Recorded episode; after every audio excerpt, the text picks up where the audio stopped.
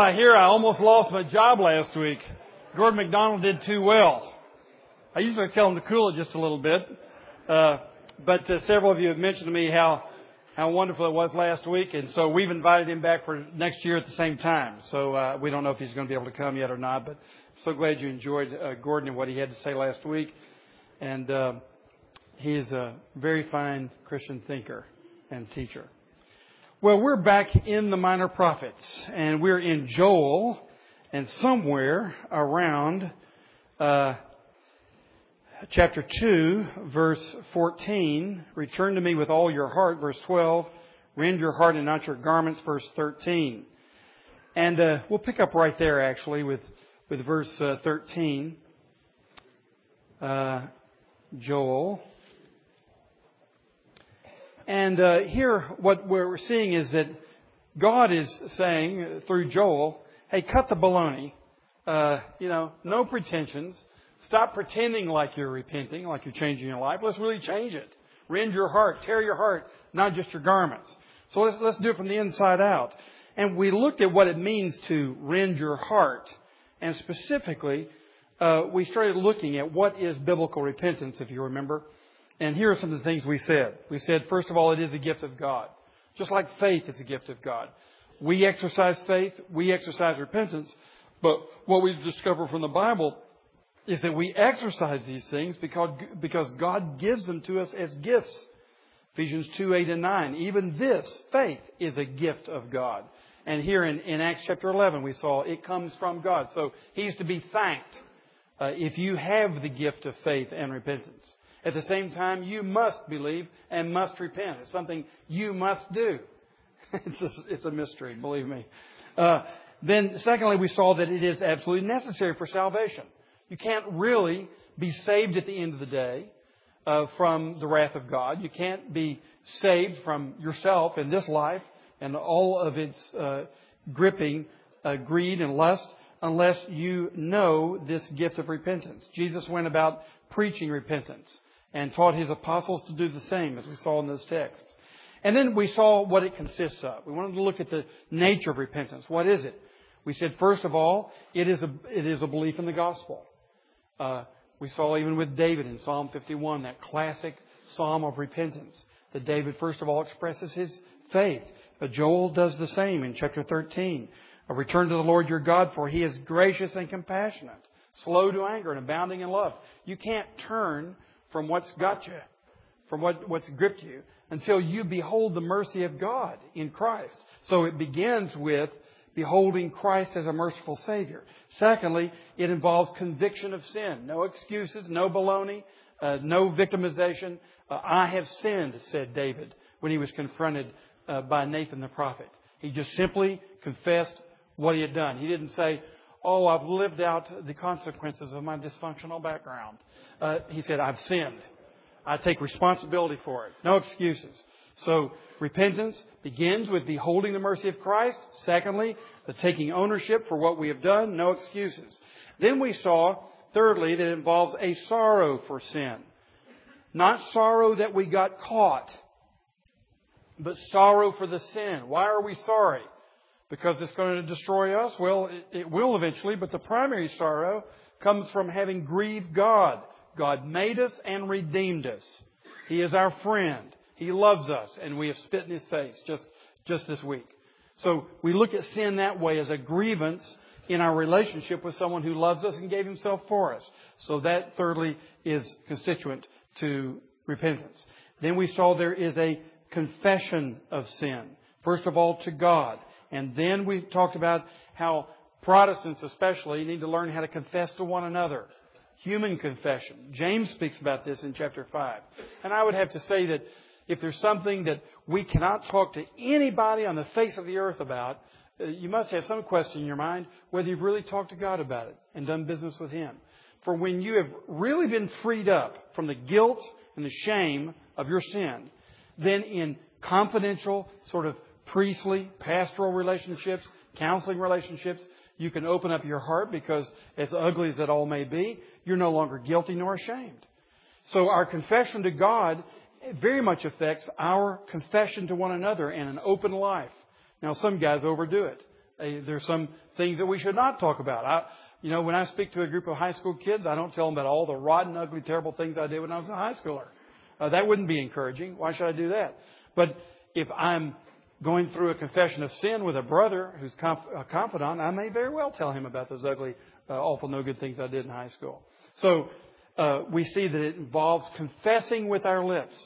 We speak out our need of Christ. That's what it shows. When we confess our sin, we know we need righteousness from someone outside ourselves. As long as we are bottling it up or defending ourselves, we're implicitly saying, hey, I can handle this on my own, including my righteousness. I'll work this out. And that, that's the tendency of most men. Oh, I'll take care of this. I'll handle it myself. But when you confess, you are confessing you can't handle it by yourself. You've got to have outside help. You've got to be rescued. Then we just had launched into a hatred of sin. And we saw that not only are we sorry for it, but we ask the Lord to give us an active hatred uh, for that which had bound us up and caused us to turn our back on Him. We cultivate a hatred for sin, all kinds of sin, but especially the sins that seem to be our patterns that we get into. And everybody here's got a sin pattern. Everybody here's got a syndrome. I don't know what yours is. I could take a few minutes and describe mine, but we've all got it where there, there are particular sins that seem to be repetitive or particular temptations that continue to allure us because there's a weakness there. And look, anybody who's fighting a battle is going to know, number one, what are his strengths and going to know what are his weaknesses. Or if you're playing a football game, you better believe that coach knows what his weaknesses are. And he is taking care to compensate for those weaknesses. Anybody who's in a battle or competing knows what his weaknesses are. If he doesn't, he's not going to win. It's just that simple. Same with you in your spiritual battle. If you don't know what your weaknesses are, you don't know what your syndromes are, you don't know what your repetitive temptations are, you're not going to be very successful at this. But with those weaknesses and those particular sins, you develop a hatred for it. If you find yourself allured by the internet pornography, you cultivate an absolute hatred for that entire industry and everything with it. And you build up in yourself all the reasons why you should hate it, that industry and that sin and that exploitation of women and that d- destruction of marriages and families. You should hate it. It's having an absolutely destructive effect upon this society. Well, if you're struggling with it individually, you can find many reasons to hate it. Uh, if, if you're lacking any, let me know. We'll help you out. But no matter what the sin is, you can cultivate a hatred for it when you see its ripple effects and how it destroys and how it dishonors God. You should be familiar, especially with your repetitive sins. You should be familiar with its ripple effects and its destructive implications in society so that you can increase your hatred for that sin. That's all part of biblical repentance. Now, we're moving into new territory. We want to talk about renouncing the sin and endeavoring to obey. So we don't say, the Lord, you know, I really hate this internet pornography. Click, click, click, click, click. Boy, I just really hate this stuff. It's terrible, you know? No. You hate it so that you renounce it. And it may even be that in your accountability groups, uh, you may need to say, I just want you guys to know I'm publicly in front of your all faces renouncing the sin of greed or the sin of selfishness, uh, the sin of anger out of control. Whatever this, you can renounce it and just, just say, I'm having nothing to do with that. I am putting, turning my back to it. If we don't, then we can end up being like the ones in Matthew chapter 7 that Jesus talked about, who at the last day come to him and say, Lord, Lord, have we not cast out demons in your name and spoken prophecy in your name and done many mighty deeds in your name? And Jesus will say to them, Depart from me, I never knew you. How could that be? People who preached in His name? People who cast out demons? Yeah, He said, because the ones who come to heaven with me are those who do the will of my Father. The ones who actively are renouncing their sin. Doesn't mean you're perfect, but it means that the trajectory of your life has turned from this direction to this direction. There's been a change in behavior from the heart, change in affections, change in your nature. So you are renouncing sin. You are being done with it. And we need all the help that we can get. And guys need accountability. Uh, you need to have several friends where you can talk about what it is you're trying to renounce. And renounce it with them and ask them to help you renounce it. because we, we're weak. And when we know our weaknesses, we get on the team and we ask our teammates to help us. We ask the Holy Spirit to help us. It's an all out war, uh, renouncing sin. Then lastly, there is what we call restitution. Oftentimes, when we have sinned, we have created debts, either before God or before men. And we need to be sure that we are prepared to make restitution.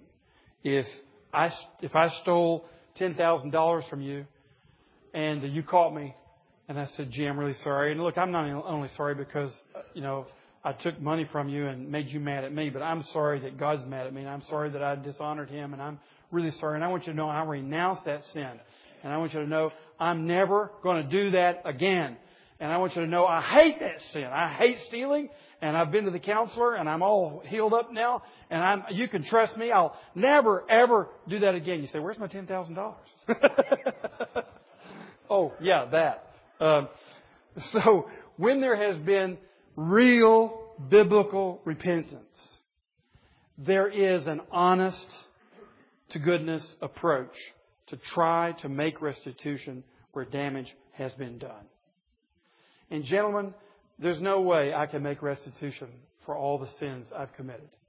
There are so many, and I've damaged so many people in my life, and it just day by day, you know, there are more of them. They just pile up. There's no way I can make up for all that. I'm trusting Jesus Christ to do that. But when I'm aware of something that I can do to to make restitution with a brother, that's exactly what I should do. You know, uh, the Bible makes it clear, Jesus makes it clear in Matthew chapter 5. If your brother holds something against you, stop your worship. Worship is the most important thing a human being does. And Jesus said, leave your gift at the altar. Just leave worship and go and be reconciled to your brother. These relationships are extremely important. And if you have done something that was dishonest, maybe not illegal, but it was unethical, and you know you were trying to take unfair advantage of someone. They may not even know it, but you just go, just make restitution. I remember when I became a Christian, and I looked back at my expense accounts and went, oh no, I've been I've been shading expense accounts now for how many years? You know, three or four years and, as a young man, and I just went back and made the best estimate I could, and uh, I didn't submit expense accounts for at all for about four or five months. I mean, this was really hurting me. But I just quietly just did not submit expense accounts. And then my boss called me in one day and said, Sandy, I hadn't seen an expense account from you for I don't know how many months. I said, Yeah, I'm just I'm just letting it go. What do you mean you're letting it go? You're, you're paying your expenses. I said, Well, Bob, I I think I, I was dishonest on some other ones. I'm just making it up. It was it was extraordinarily embarrassing. He he's you know pulled it out of me.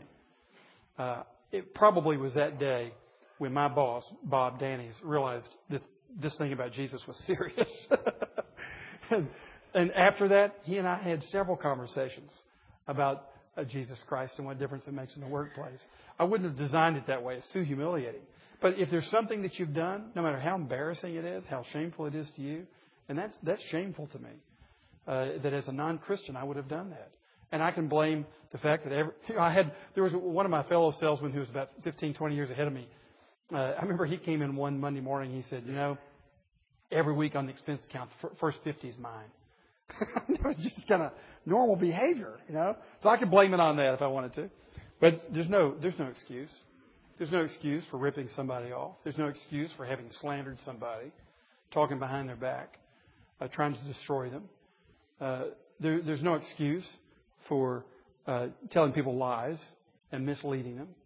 No excuse for those things. So we make restitution. And if restitution is nothing else than just simply saying to a brother, look, I just want you to know, I'm really sorry. And I know that this effect in your life was caused partly at least by what, what I did. So, first of all, um, we make restitution to the Lord by confessing our sins. But sometimes it involves public confession to vindicate God's name. David did that in Psalm 51. He had publicly sinned uh, with Bathsheba and by the murder of her husband Uriah, and so he made public confession. You know, the church is not very good at this, and it can be overdone. But, you know, if one of us ends up in the newspaper arrested for fraud, indicted, and then convicted. It would seem to me that if that happens to you, that you'd probably want to go back to your pastor and say, you know, it's splattered everywhere. This is no secret. There's nothing about discretion anymore. And, uh, you know, at the end of some worship service, I'd like to be an executive session, ask everybody to go home except for the members of this church, and I'd like to confess publicly what I've done. What does that do? Well, it basically says, look, uh, we're not sweeping things under the rug. I'm deeply sorry for what I did, not only against the Lord, but against His church, because I besmirched His name and the name of this church throughout this community. I don't know when the last time you ever saw something like that. I don't think I've ever seen it. But I have seen people indicted and convicted for fraud. But we need to be aware that confession and sorrow and hatred of sin and making restitution includes making restitution for someone's name, God's name, the church's name, my family's name. You know, if that happens to you, you've affected your family name and all your descendants. Do you realize what you've done when, when that happens? I'm not saying it, you can't recover. I'm not saying your kids won't get over it. David got over it fine. He was a man after God's own heart. But how did he get over it? He got over it through dealing with things in a responsible, open manner. I'm not talking about being indiscreet. I'm saying that, as the old Puritans used to say, your repentance ought to be as famous as your sin. So, however famous the sin is, the restitution that goes with restoring someone's name ought to be just as broad. And it also includes paying damages for our neighbor. You remember here in Luke 19, you remember Zacchaeus comes down out of that little tree. The little man comes out of the tree. He's done some awful, horrible, no good things. And as soon as he meets the Lord, uh, uh, Jesus says, Zacchaeus, I'm coming to your house today, which is to say, I'm going to have fellowship with you. I am going to put my name and my uh, good housekeeping seal of approval on you. Zacchaeus had never had that. He was a tax collector. He was the worst. He was the bottom of the barrel. And he immediately arose and said, I'm going to give a huge portion of my wealth to the poor. And I'm going to repay double those that I've defrauded. First thing out of his mouth was a public confession and an intention to make restitution. Absolutely astonishing because it so rarely happens. People join churches all the time, make professions of faith. It's just a bunch of baloney. Unless there is an intent to be held accountable for a holy life, including the financial consequences, the reputational consequences, whatever the consequences are. We have guys who are breaking up their families and committing adultery, and then they just go from one to the next. No accountability whatsoever, no statement of sorrow, no being held accountable by the public or by the church or even by their friends. They just, just sweep it under the rug and go right on. And not, not so with Zacchaeus. Because what Zacchaeus understood was if Jesus comes to my house, he's going to be seen as one who approves a ripoff artist like myself. And I want to make it clear to anyone who's looking at Jesus that when he comes into a person's life, he cleans them up. He doesn't leave them the same way that they are. So Zacchaeus was first of all concerned about the reputation and the name of Jesus Christ. And so when you join a church or make a profession, you have his name on you, and there ought to be a concern for his reputation above all else. And you know what you guys say in business? First time someone tells you they're a Christian, you better button up your back pocket. Lock your briefcase. You know? Rip-off artists telling you they're Christians. And, and I kind of agree with that. You know, if, that, if that's how you have to prove yourself is by just telling someone you're a Christian, then they ought to watch out. But when they find out that you are a Christian, they ought to be able to say, yeah, that, ex- that explains it. You know, here's a good man. He's honest. So watch out for the reputation of Jesus Christ. And when our sins occur, let us remember that the key restitution involved in all of this is restitution for the name of Jesus Christ by our public confession. Now, let's move on to the second half of Joel. We have seen that this whole thing is about the day of the Lord. This is the concept that's being emphasized in Joel. And first of all, basically the big picture was this. That if we're going to find our voice in society, and find our voice in the workplace, in the marketplace, and with our friends, if we're going to know who we are, there's several key things that have to be in place. In Hosea, we saw we've got to understand this gospel. The scandal of the gospel, the splendor of the gospel, the saving power of the gospel, and so on. In Joel, we're saying we've got to understand the nature of time. That the time as we know it now is going to come to an end. It's going to have a conclusion. It's linear. And we have to live in light of the linear nature of time that, as Stephen Hawking said one time, the great Stephen Hawking, people had gathered around from all over the place. The, auditorium was full of thousands of people waiting to hear Stephen Hawking speak through his little computer assisted device. And here's what he said when everything had quieted down. This was his first statement. The lecture was going to be on time. It was a lecture on time, the nature of time. Big philosophical issue. And here's what Hawking said Time moves forward. Wow. You can hear a pin drop. Everyone, everyone's saying, that's profound. The Bible says, and Stephen Hawking got it right after all those years. I'm glad. Time moves forward. Not in circles, not in kind of a cloud. It moves forward. It's linear. Grew good. The scientific community is getting this now. It moves forward. Okay. So it moves forward. It comes to a conclusion. And the wise man is, a man with perspective who sees cause and effect. Remember that? A wise man, is, they're usually older because they've had more time to see the effects that come from causes. If you're lazy, you'll generally be poor. If you hang out with the wrong crowd, you'll probably do the wrong things, and so on. It's cause and effect. That's wisdom. And the deepest wisdom is one that sees ultimate cause and effect, sees the timeline as it goes into eternity. So we've seen that Joel's message is live in light of the day of the Lord. We had this locust infestation. He says there's coming another day with locusts from Chaldea. The Babylonians are going to come and take you off. And then, of course, there's another day coming, the day of the Lord, when the king shows up and the battle is over. That's the day of the Lord. And so the King of Kings is going to show up one day and the battle is over. Live in light of that day, he's saying. The first thing that we saw, the first implication in Joel uh, 1 1 through 217 is to repent. If there's coming a day of accounting, if the big accountant in heaven is finally going to pull out all the records, and there's going to be an accounting, then get your accounts straight. So that when they're published and you're judged on the basis of them, let's get these accounts right. Now we know the only way to do that is through trust in Jesus Christ, who will reckon to your assets all of His assets and will take all of your liabilities and reckon them to Himself. That's the way you get your account straight. So get it straight because He's coming back to judge. That's, re- that's Joel's message. Now the second thing he's talking about when we come to this second part is to rejoice. Hey, lighten up guys. If Jesus Christ is coming back and your accounts are going to be completely clean and you can know that simply by trusting in Jesus Christ. If that is the case, then lighten up. You know, no more Eeyore lifestyles around here. We've got a lot we're living for. You're getting ready to go on the biggest vacation of your life for eternity, doing whatever you want to do for as long as you want to do it. That's what heaven's going to be like. So let's let's let's have joy in our hearts. This is the whole message. And we're going to see in the first part of it, this is 218 through 32. This is the rest of chapter 2. We'll see that if we return to the Lord, the day of the Lord will bring blessing to us. And here's the key verse. Then the Lord will be jealous for his land and take pity on his people. Verse 18. And that will involve, first of all, he will renew our environment in verses 19 through 27, and that's what you see here in Joel 19, 2, 19 through 27.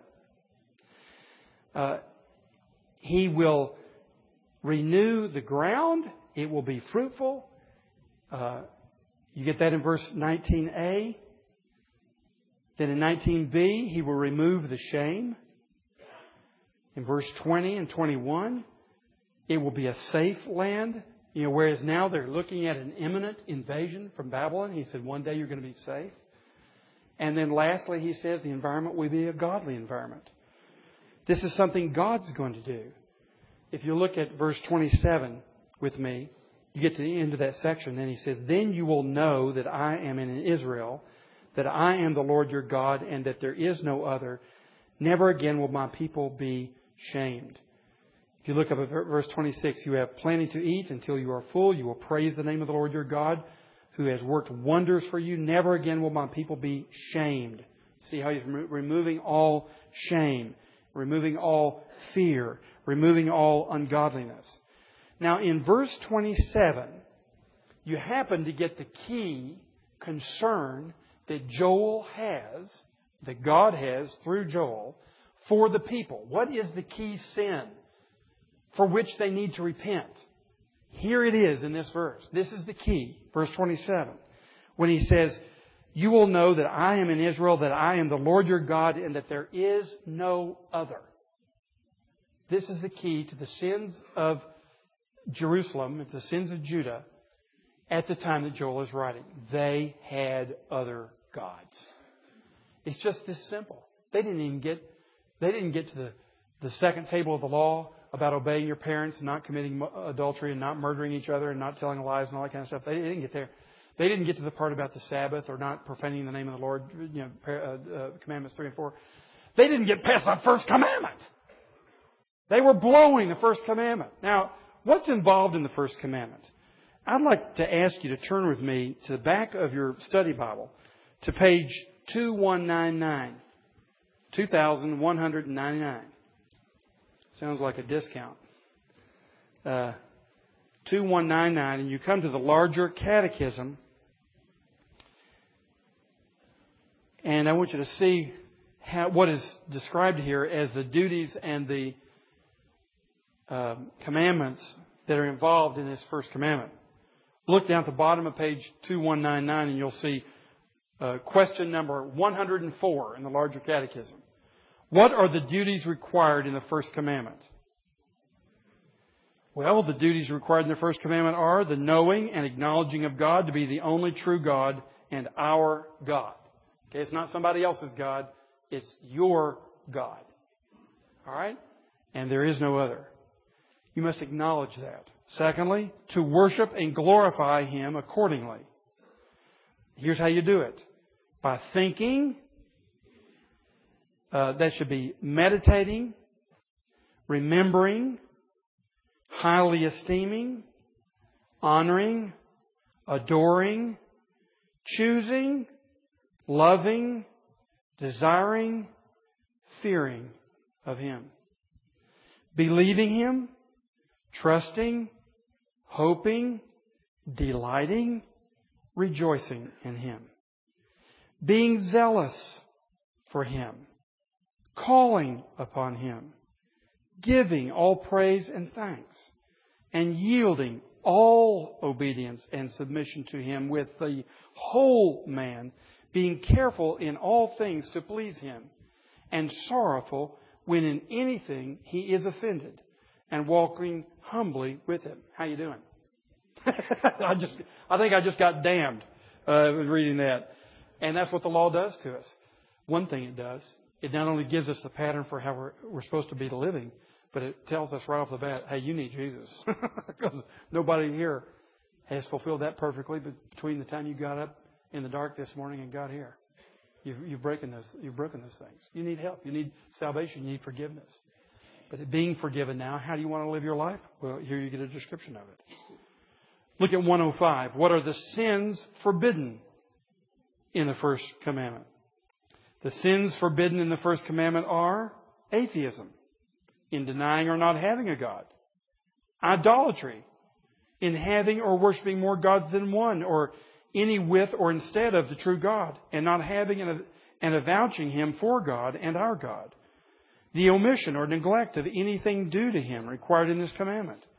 Ignorance, forgetfulness, whoops, misapprehensions, false opinions.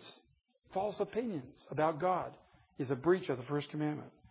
Unworthy and wicked thoughts of him, bold and curious searching into his secrets, all profaneness, hatred of God, self-love, self-seeking, and all other inordinate and immoderate setting of our mind, will, or affections upon other things, and taking them all from Him in whole or in part.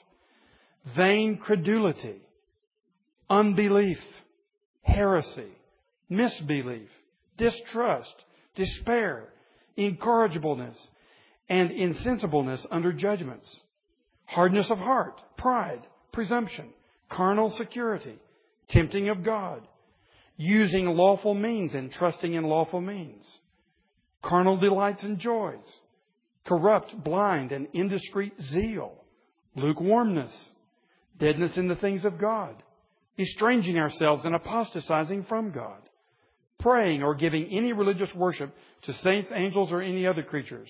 Sorry, Roman Catholics, these Presbyterians got, you'll say they got a little carried away there. They were making a statement in their time that uh, they, they felt was true. All compacts and consulting with the devil and hearkening to his suggestions, making men the lords of our faith and conscience, sliding and despising God and his commands, resisting and grieving of his spirit, discontent and impatience at his dispensations, charging him foolishly for the evils he inflicts on us, and ascribing the praise of any good we either are, have, or can do to fortune. Oh, I was lucky today. Breach of the first commandment. oh, shucks, did it again idols, ourselves, or any other creature. Now you say, man, did these did these Puritans have nothing else to do? well, they didn't have TV. You know, what can I say? They just they sat around and thought about the first commandment. But you know what? You can check the biblical references on you know after each one of those paragraphs and just see for yourself. What does what's God's standard for the first commandment? What does he what does he consider a breaking of the first commandment? Well, it's probably a whole lot more than we thought. And that's, that's all I was seeking to do is just let us know there's a lot in the Bible about putting God first and putting God alone as the Lord of your life. A lot. And we want to be sure that we're cultivating that kind of care. And that's what was not happening in the day of Joel, as you see it in chapter 2, verse 27. Now, he not only will renew the land, especially ourselves, but He will renew us. And He emphasizes this. How is He going to do it? He's going to do it by His Spirit. You see this in this classic text. Let's look at it, verses 28 uh, through the end of the chapter. Let's read this. This is Joel 2:28. And afterward I will pour out my spirit on all people. Your sons and daughters will prophesy. Your old men will dream dreams. Your young men will see visions. Even on my servants, both men and women, I will pour out my spirit in those days.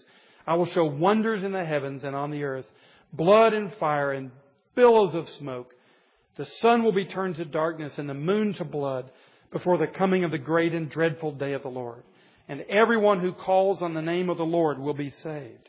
For on Mount Zion and in Jerusalem there will be deliverance, as the Lord has said, among the survivors whom the Lord calls. Gentlemen, this is this text is quoted about nine times in your New Testament. It's a classic text. Why is it? because Joel is showing us the great day of hope that is in the future. When God is going to do a new thing and turn this whole world around. And do you realize He's already begun His work? Do you realize that 2,000 years ago at Pentecost, that was what was happening. Nothing less than this. The great day of the Lord has been inaugurated already that we are already in the last days, that the beginning has already come, that the Spirit has been poured out in His church so that now men and women prophesy, young and old. Even our young babies are telling us things about Jesus and about the end of times that show that they have wisdom way beyond their years that God has poured out His Spirit on His church and made them the transforming agent in this world so that now one third of the world is professing Jesus Christ. At the day of the apostles, with 100 million people in the world at that time, there was just this little handful of embattered disciples who were fishermen and former tax collectors. What power would they have to change the world? And now through 2,000 years, the gospel has gone to every continent on the face of the earth. You realize this is the power of the Holy Spirit. It's the Messianic age. This was the age to which all the prophets looked with great anticipation. What would it be like when Messiah comes and the Spirit is poured out? And we've already seen the beginning of it, but we ain't seen the end of it yet. The best is yet to be. Only now do we have the down payment, as it were. And what is the down payment on our ultimate glory? The down payment, says the apostle Paul in Ephesians chapter 1 and 2 Corinthians chapter 1. The down payment, the earnest, is the Holy Spirit. And by taking Him into your life, you are getting the foretaste of the great day when the environment is totally renewed and you are totally transformed with no sin and no longer any temptation either. And the whole environment is full of people who are the saints of God who are perfected that is what you have just a little taste of right now by giving your life to Christ and asking God to take up residence in your heart. And that's where the power for the Christian life comes from. This is how you find your voice.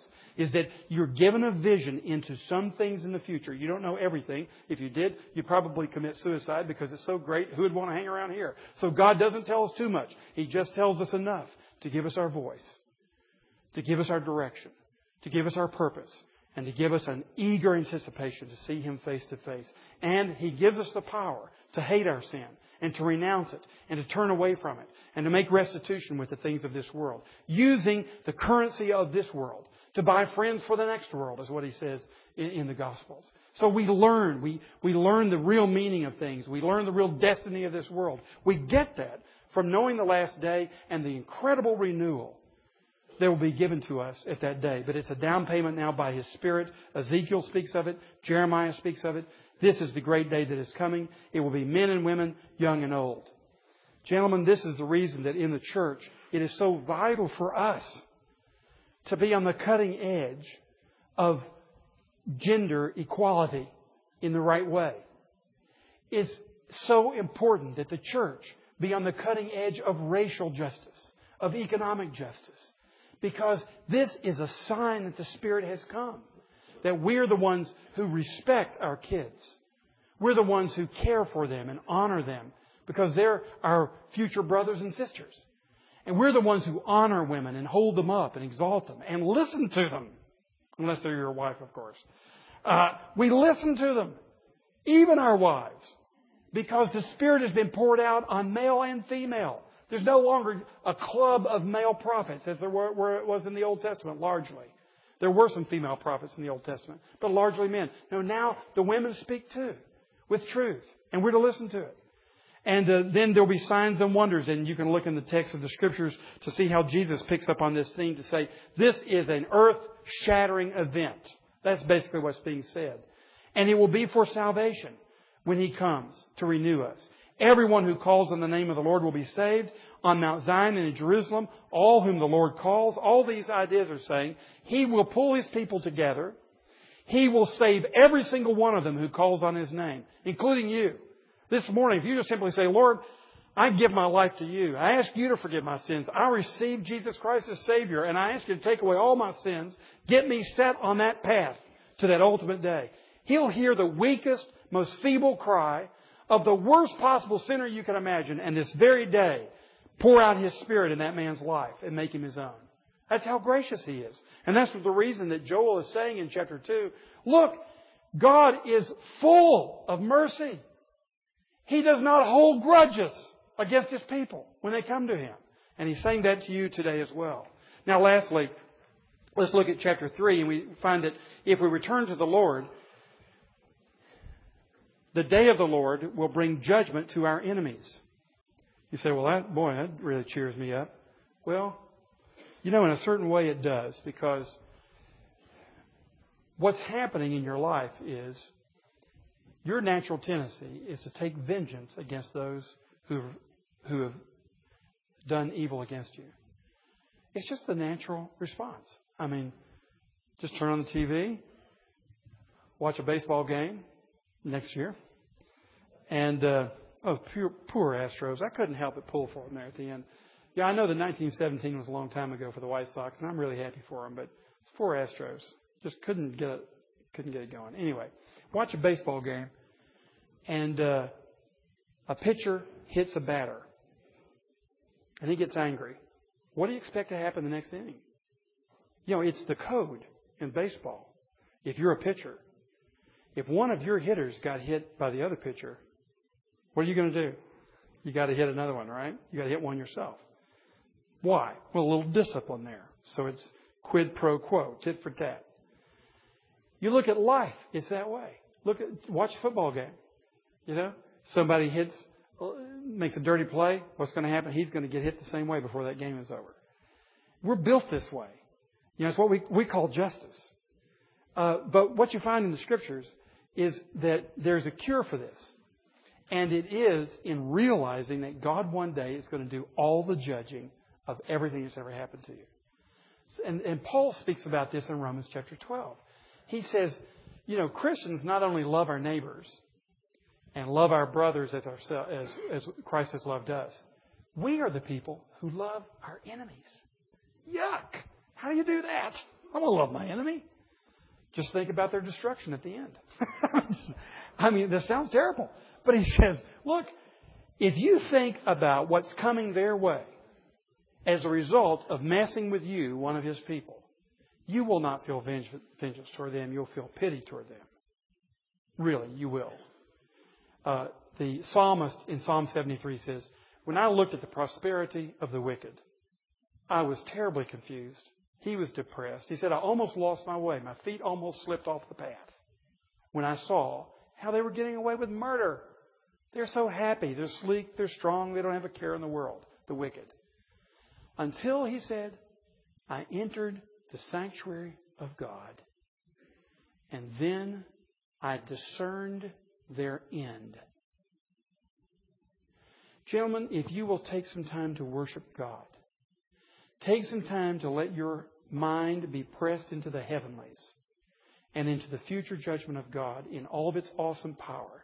And if you will just turn the pages of Revelation, a few of those pages that we studied last year, and remind yourself about the God of heaven who's going to bring justice to every single person, you will stop your envy of the wicked. It's, it's God's cure. And I suggest we all get cured. And then we're not in business to defend ourselves or to take vengeance on people who mess with us. We're in business to explain to people they have someone far more important than ourselves to deal with. And that the, the real problem and concern in their life is whether they've gotten things straight with Him, not with us. That's the cure. And that's the reason it's important for us to meditate for just a few moments about the destruction of the wicked. And that they'll just clear all this up and you won't feel like now you have to go out here and destroy all those people who've been trying to destroy you. It'll take care of that if you just contemplate this. And you can say, oh, I don't want to talk about the, the wicked being destroyed. And yeah, you don't want to contemplate. You just want to go out and destroy them yourself. And you just, you watch that. People who want to deny God's judgment of wickedness and wicked people are the very people who want to destroy wicked people themselves. So where does love and compassion and patience come from? It comes from the loving God taking up residence in your heart, number one. Number two, it comes from knowing justice is going to be handled by God at the last day. I don't have to handle this. He will. Future judgment awaits our enemies. You see that all throughout these first 16 verses. Their deeds against God's people are remembered. God does not forget when you have been attacked. He will remember it all. Their deeds against God's people are repaid. That's the two divisions of this third chapter. And all you have to do is look at 2 Thessalonians chapter 1, verses 6 through 10, and you'll see what Paul says about this last day that is coming. It's absolutely awesome. And we need to remind ourselves every once in a while of the awesome nature of it. Listen to these verses in 2 Thessalonians 1, 6 through 10. Paul says, God is just. He will pay back trouble to those who trouble you and give relief to you who are troubled and to, uh, and to us as well. This will happen when the Lord Jesus is revealed from heaven in blazing fire with his powerful angels. He will punish those who do not know God and do not obey the gospel of our Lord Jesus. They will be punished with everlasting destruction and shut out from the presence of the Lord and from the majesty of his power on the day he comes to be glorified in his holy people and to be marveled at among all those who have believed. This includes you, because you believed our testimony to you. They will be judged with blazing power and shut out from the presence of the Lord. Gentlemen, there's no greater tragedy than that. You and I need to walk from here with pity and compassion upon those who are attacking you, especially those who are attacking you because you are a Christian. They deserve special pity. And that's the reason you need to remind yourself. That'll give you perspective. That'll give you voice. That'll give you that voice of Jesus among the oppressors. And uh, probably in our history, there's no better way to look at it than to look at the African American church when they were under bondage.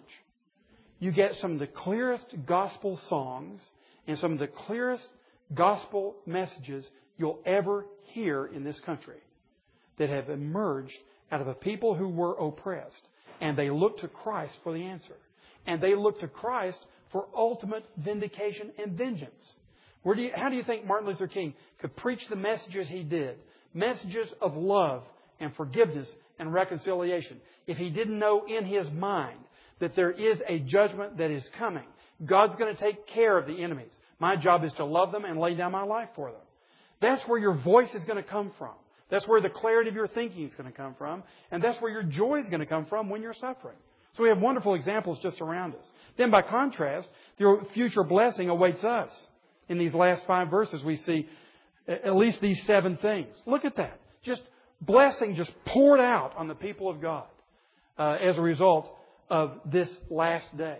So the contrast that's being shown us is that on the last day, there are going to be goats and sheep. There's not going to be geep. Nothing in the middle. It's goats and sheep. There's going to be a division between those who are God's people on, on the right hand and those who have been His enemies on the left. The problem is that because of the fall in sin in, in the Garden of Eden, we all have come into this category, the goat category, unless through Christ we get our righteousness through faith and we end up in the sheep category. Those who end up in the sheep category, who are the followers of God, who have also not only been forgiven their sins, but given the gift of repentance. And those two go together. If you've been forgiven your sins, you're given the gift of repentance. Look at this last gift, uh, or next to last. You're given forgiveness, but you're also given fellowship with God. You're given justice. You're given holiness. You see the gifts that come? It's not just your environment that's loaded uh, for bear, loaded with all the goodies that we carnally are looking for. That'll be there too. But there's going to be a change in our nature. We will have holiness and justice. Anyone who doesn't want holiness and justice will not like heaven. Because it's going to be full of holiness and full of justice. Let justice pour down like waters. It'll be a flood of justice and equality. And we'll speak more about this when we get to Amos next week. And by the way, we're now officially one week behind. and we'll catch up next week and the week after as we look at Amos, who is so concerned about this issue of justice and what it looks like. And there are some desperately important issues that have to do with justice in your workplace that we need to address next time. But you'll see here that there is a renewal of the environment and a renewal of the person that makes it a blessed place to live. Now, gentlemen, what Paul says in Colossians chapter 3, for us to live a fruitful life, the first thing we've got to do is to be heavenly minded. Get your minds on Christ. So as you're walking through the sludge of today, as you're walking through your own disappointments with your own performance, your own self today, Remember, the first thing is press your minds into heaven. Realize that one day you're not going to have to deal with this. You're not going to fail anymore. You're not going to flunk your moral, your own moral standards anymore. That's going to be over one day. Press your minds into heaven, where Christ is seated at the right hand of God. And Paul says that one day Christ will be revealed in glory. Guess what? At that time, you also will be revealed. Paul says you'll be revealed. Right now, you are cryptically in Christ. Your identity is not known. You're, you have an alias. You, you, you look like just an ordinary person. If you're in Christ, you're not just an ordinary person. You are a glorified person living in unglorified flesh right now. And it's just waiting to burst out. When will you burst out? Here's how you get perspective. You realize you're gonna burst out when Christ bursts out. When He comes back from heaven physically, makes himself known, he will also at that moment glorify you and all the world will know who you really were. That you are a saint. They don't know it most of the time now because we look like everybody else. That day we will actually look like the Lord Jesus Christ and the angels will be tempted to bow down and worship us. Now that's how great God's people are. And so if you want to rejoice, no matter what your circumstances, you rejoice in the things that are just about to come. And we said last week, we come in here at the dark of the morning and we leave and it's just dawning outside. And that's the way it is right now. This day is dawning. Paul says we live at the end of the night. The day is almost here. That's the time in which we live. That's perspective. When you have that perspective, you get a voice. It has an edge on it because you have anticipation. And you know that judgment is coming, and you know that the richest blessing of the entire universe is coming, and your heart is full of anticipation. And you're leaning forward. You're not leaning back. You're looking up. You're not looking down. Leaning forward and looking up. That is the perspective of one who believes the message of Joel. Let us pray. Father, we thank you for the Word of God and especially for this message in Joel. And we pray that you'll help us to find our voice in our families, in our workplace, in our churches, in our community. Help us to take on the perspective of the prophetic person. Because now you have made all of us prophets. Your Spirit has been poured out on young men and old men. We have dreams and visions now. We have the same gifts that the prophets had in the Old Testament. And so just as Joel was given your word and given it to live out and to proclaim, we pray that we, Lord, your prophets in this generation, may believe what you say and take it into the world in which we live and be that countercultural, eagerly anticipatory person who lives in the sludge with a light on our countenance, in our countenance, because we know the day is dawning and the end of this age has almost come. So Lord, thank you for this message of Joel. Please help us to repent and to rejoice as those who know their God. We pray in Jesus' name. Amen. God bless you, gents.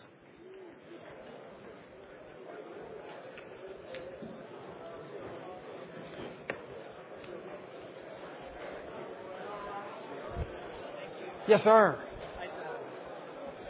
So.